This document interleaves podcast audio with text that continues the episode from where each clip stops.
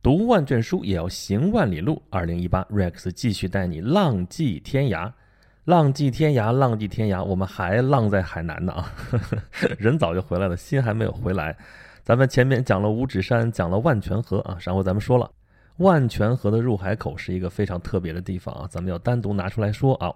这期咱们就来说这个地方，就是博鳌啊。这博鳌这两个字啊，写出来笔画还挺多啊，挺难写的。这读出来吧，其实也有点拗口啊。博鳌后面是一个纯粹的韵母开头的，没有声母，零声母的这个字啊，连在一起就容易跟前边就混在一起。博鳌，博鳌，博鳌啊！好在它拼出来也不是什么音节。你像西安这样，你知道说快了，西安，西安，西安，西安的，对吧？你注音的时候要加上那小撇儿。这个博鳌你要注音这样写的话，也得加上那小撇儿给它隔开。这个博呢，就是博学多才的博啊，博士的博。这个鳌呢，啊，就是独占鳌头那个鳌。单独拿出这两个字儿出来啊，我们可能想想还是能读得出来的，对吧？这个“博”是很常见的字，对不对？“熬”呢，你就算第一眼不认识，你认上边也能认得差不多，对不对？但这俩字放一起，这啥意思啊？这个啊，怪里怪气的这名字哦，是个地名。行，一说地名，我们都原谅他了，因为地名咱们奇奇怪怪的名字有的是啊。就这地方啊，二十年前。能知道这地方的人都不算多啊，从全国范围来说啊。但是二十年后的今天，你说你不知道博鳌，这还是挺难的吧？就跟四十年前你跟人说深圳啊，谁知道那是个什么地方，对不对？俩字儿摆那儿你都不见得认识啊。第一个字儿深啊认识，第二个是不是都川呢？这这都还是按普通话来说的啊。我们那时候老师跟我们讲说啊，这地方当时写出来的时候，谁知道啊？按我们那儿发音就是郴川，对不对？深都不说深，要说郴，好郴川，俩字儿读出来错一对儿。哎，你说我这把深圳给扯出来说啊，这个深圳和博鳌至少有一点是很相似的，什么呢？就是在出名之前，这地方啊都是一个小渔村啊。深圳之前就是个小渔村吗？这博鳌之前也就是一个小渔村，但是现在啊如雷贯耳，对不对？啊，那咱们说回来，这博鳌呢为什么叫博鳌呢？啊，这俩字儿刚说了，我们都认识，但是放一起到底什么意思呢？啊，博还是你认识那个博啊，博士。啊，博学多才，说的都是多，对不对？那在这儿依然是多的意思。那这个鳌就有讲究了啊，上面是一鳌，下面是一个鱼字儿啊。这个呢有好几层意思，其中有一层意思说这是海里边的一种大龟或者大鳖啊。这龟鳖目，龟鳖目嘛，这龟和鳖说起来有差别，但是我们都通通就是那带壳的，对吧？伸小短腿的，前面伸一脑袋出来的就那样的啊。我们通常知道它的长是什么呢？长寿。活得长，独孤求败。这地方插一句啊，就是当年看那个央视版的《射雕英雄传》的时候啊，老顽童不是被关在桃花岛关了十五年吗？哎，那他太孤独了，是不是？然后那个剧里面就给他安排了一个伴儿，这个伴儿就是一个乌龟啊。老顽童给他取名叫独孤求败。我们都知道金庸小说里边有个独孤求败，那是一代大侠，但是他居然给这一只乌龟取名叫独孤求败，什么意思呢？哎，老顽童理论非常的清楚啊。你们都死了，他也不会死，所以他会熬死你们所有这些什么东邪西毒南帝北丐 啊！所以他是独孤求败，他最厉害。OK，完美。所以在古代，这龟是神兽啊啊！这个曹操都有诗啊：“神龟虽寿，犹有竟时；腾蛇乘雾，终为土灰。老骥伏枥，志在千里；烈士暮年，壮心不已。”哦耶！所以就是长寿的象征，这是他第一条。那第二条呢？它可能长得很大很大很大很大，多大呢？据说当年女娲补天的时候啊，因为天不是塌了吗？从海里边捞了个大鳌出来啊，就这种大龟或者大鳖，把腿给它砍下来，就当了四个撑天的柱子。你说它得多大啊？还有传说说海里边不是有蓬莱、瀛洲、方丈三山吗？啊，三大仙山。这仙山啊，为什么飘忽不定？为什么你去驾着船去找它，老也找不着？因为它会动。为什么会动呢？因为底下是鳌在驮着它 在游，不知道这遨游遨游是不是就这个意思啊？当然不是了啊！最后这句是开玩笑啊。到目前为止咱说的这个鳌就是个大乌龟或者大海龟啊。再往下说，这就开始把它神化了啊！这不是一般的大乌龟，这个头是龙头，身上有鳞片，尾巴是鲤鱼尾巴，是条鱼龙。哦，这就神奇了啊！还有说法，它为什么长成这么个怪样子呢？因为它是龙生九子里边的老大啊。故老相传，中国人说的“龙龙生九子，九子皆不成龙”啊。不知道是不是有点像那个黄鼠狼下载的一窝不如一窝那意思啊？啊，但是龙嘛，龙生九子，再不像龙，它也是沾仙气儿的啊，也是沾着神灵的气息的，也是神兽。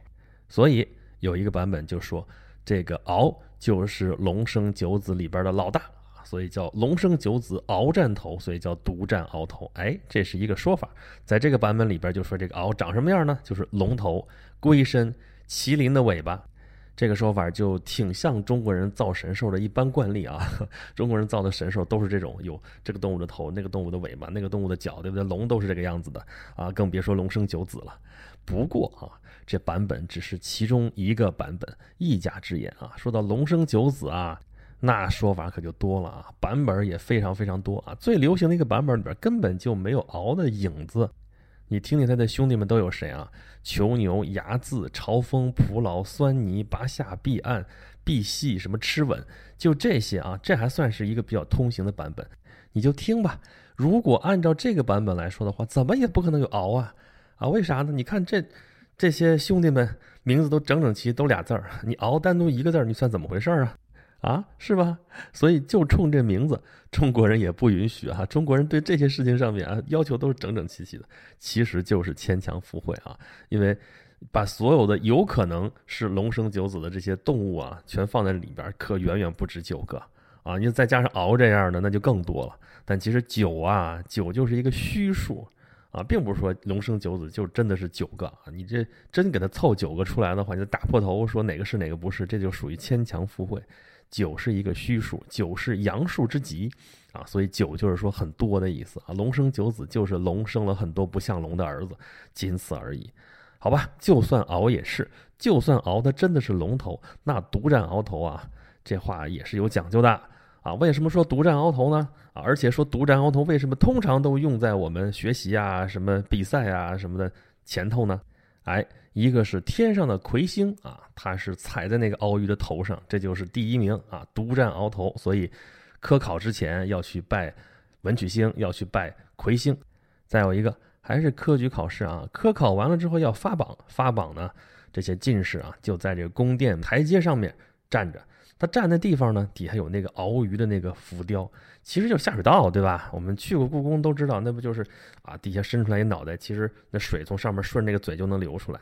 哎，那个第一名，也就是状元，他跪的那个地方就在那个鳌的那个头部，所以那就是独占鳌头。所以现在呢，就借用这个啊，说第一名你就是独占鳌头。但是说回来，说到博鳌这个地方，这个鳌啊，其实就指的是特别特别特别大、特别特别特别肥的鱼。那么博鳌放在一块儿，就是说这个地方鱼又多又大又肥。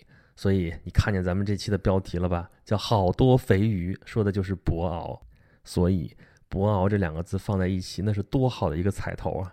不管是对吃货也好，还是对咱们什么经济发展也好，这都是多么好的一个预期，一个前景啊！咱们说是浪迹天涯，好像是要出世的，但是看见这么多肥鱼，咱们还是入世一回吧，至少吃饱了再出。好吧，咱们说博鳌啊，光这名字咱们就说了好半天了，啊，博鳌这地方为什么会出名？咱们都知道啊，就是因为博鳌亚洲论坛会址就在博鳌这个地方。从二零零一年开始啊，几乎都是每年的三四月份，在博鳌这个地方啊，要召开亚洲的区域经济论坛，就是博鳌亚洲论坛。啊，这跟那个全世界范围的什么瑞士达沃斯论坛是类似的啊，只不过那个管全世界，这个管亚洲。因为亚洲现在是经济发展的这个啊发动机引擎啊，最大的引擎就在中国这儿啊，所以这会址也就在中国。选的这地儿就选在博鳌。有关于经济发展的问题啊，因为咱们这是沿途的节目啊，所以咱不说那个东西啊，咱就说为什么选在博鳌这个地方。啊，据说当时选址的时候也是跑过好多地方的啊，但是最后定在了博鳌这地方啊，那肯定是地方有特别之处。它特别在哪儿呢？咱们开头就说了啊，博鳌这个地方是万泉河的入海口啊。你说入海口也好，说出海口也好啊，入海口就是河流入到大海里面去，对吧？你出海口，你说河流出海了，从这儿就那也行。OK，这个地方特别就特别在，它不只是万泉河的入海口，它还是另外两条河的入海口。另外两条，一条是龙吻河，一条是九曲江。也就是说，博鳌这个地方是三条河的汇聚之后的入海口。哦，这个地方就有意思了啊。不过啊，你如果不是亲身到那地方的话，你听我这说啊，三条河的汇合入海口，是不是说你站在这个地方看，那边来一条，那边来一条河，那边来一条河，三条河汇聚在这一个地方入海呢？啊，不是这个样子的啊！虽然那个样子看上去可能会比较的壮观，但是到实地去看了之后，你会发现更有意思啊！就是这三条河的汇合啊，形成了一个小小的海湾，它更像一个口袋，是一个非常长的口袋。龙滚河和九曲江在南面啊，先是汇合在了这个口袋的底部，然后这已经是一片海湾了。然后在口袋这个口的这个地方啊，万泉河又注入。又直接从这个口就流出去了，哎，而封口的这个地方有一条海滩，叫做玉带滩，它实际上就是从南面蜿蜒过来的一条小半岛。这个小半岛窄的地方真的就非常非常窄，大概也就是有几米的样子。这有点像什么呢？说一个不太恰当的比喻，就是大家听说过猪笼草吗？就那种会吃昆虫的植物啊，它会长一个小袋子。上面有个盖儿的，那盖儿平时敞开，里边有那个花蜜啊，有什么特别好吃的东西，吸引昆虫进来。进来之后把盖儿盖上，然后慢慢把它消化掉，就这样的一个东西。就那个长长的口袋，还有一个盖儿，就有点像那个啊。只不过这个盖儿呢，不是从顶上盖的，是从旁边啊，就是很窄很窄的一条，把这个海湾给环抱住。所以你要是站在这个窄窄的这个玉带滩上啊，你就能看到一个。奇景啊，就这边是广阔无垠的大海，一眼望不到头啊。再往这边看呢，就是你应该算是海湾还是算是内河，你也傻傻分不清楚。反正是入海口，水相对来说也比较的平静。而你要顺着这个玉带滩一直走，走走走，走到那个尖儿上，那就是真正的入海口。其实真的非常非常的窄，感觉一步就能跨过去啊。当然是不能的，但是真的非常非常近。那个地方。你在那个玉带滩那个尖尖上，往对面能看到的地方，就是博鳌亚洲论坛的初始会址，也就是它刚刚成立的时候是在那儿开会的。那个地方背后就是博鳌镇啊，我们那时候住也就住在那块儿。但是现在呢，博鳌亚洲论坛的永久会址就在这个小海湾抱着的这个里边有一个小岛，叫做东屿岛。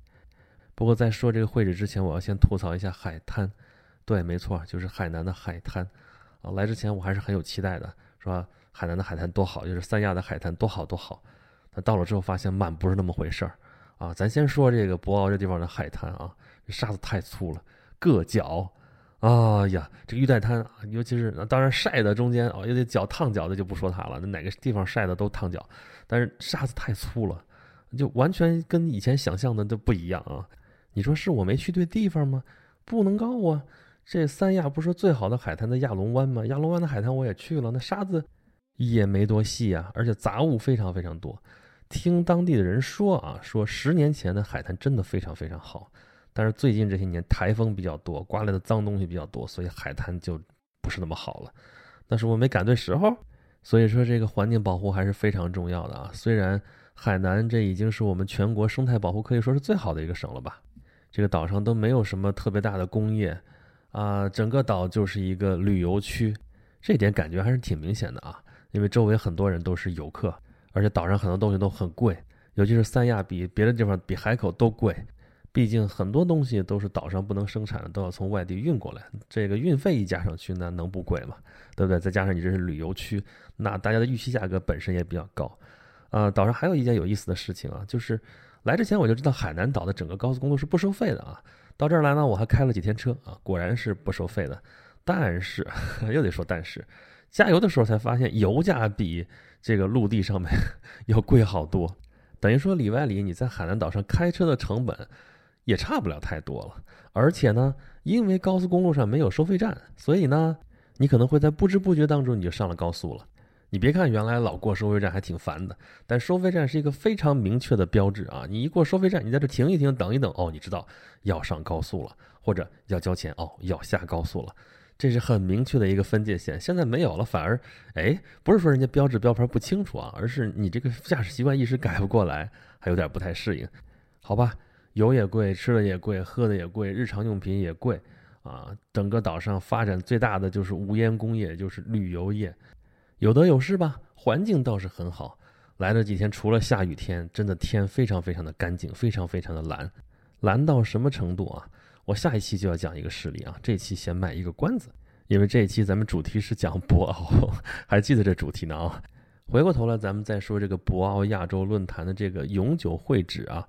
就在这个口袋一样的万泉河入海口的这个小海湾里边的一个小岛上面，这岛叫做东屿岛。整个这座岛都被开发成了一个景区，是四 A 级景区哦。啊，开会嘛，就每年三四月份，平时不开会的时候就开放啊。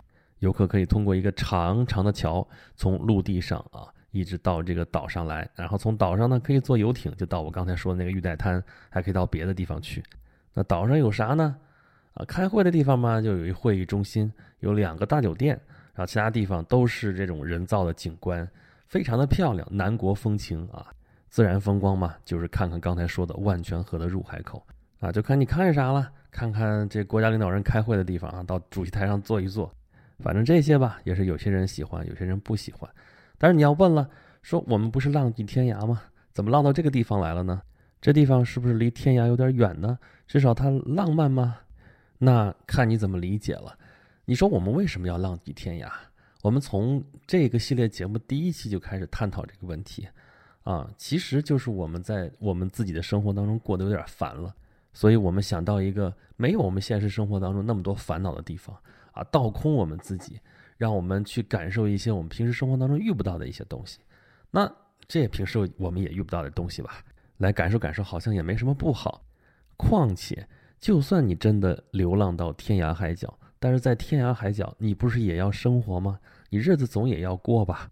那么我们流浪到一个有好多肥鱼的地方，有什么不好呢？而且你说博鳌这是一个什么地方啊？这仅仅是个开会的地方吗？开的什么会呢？亚洲论坛，这是我们走向世界的一个窗口。这个地方的议题跟我们的生活、跟我们的发展都有关系。好，你说了，这不是太入世了吗？浪迹天涯不就是想出世吗？你出世能出到什么地方去呢？你想浪迹天涯，无非是想海阔凭鱼跃，天高任鸟飞。博鳌这地方就是你海阔凭鱼跃的地方，好好感受一下吧。说到这里，我有一个想法：我们为什么老会产生这种想要浪迹天涯的这种想法呢？还不是因为我们平时的束缚太多，束缚了我们的发展，束缚了我们的很多很多想法。你不也是想海阔凭鱼跃吗？你不也想让你顺顺利利的长成好多肥鱼吗？然后你就可以自由发展，然后你就可以真真正正的放飞自我了吧？所以，我们平常说的浪迹天涯，天涯未必在天涯海角，天涯未必在五指山巅，天涯未必就在万泉河水里边。也不一定就在入海口，不一定在什么地方。天涯在你的心中，当你真正能够释放你自己的时候，你就已经浪迹天涯了。好了，不管天涯在何方，咱们的海南之旅还没有完。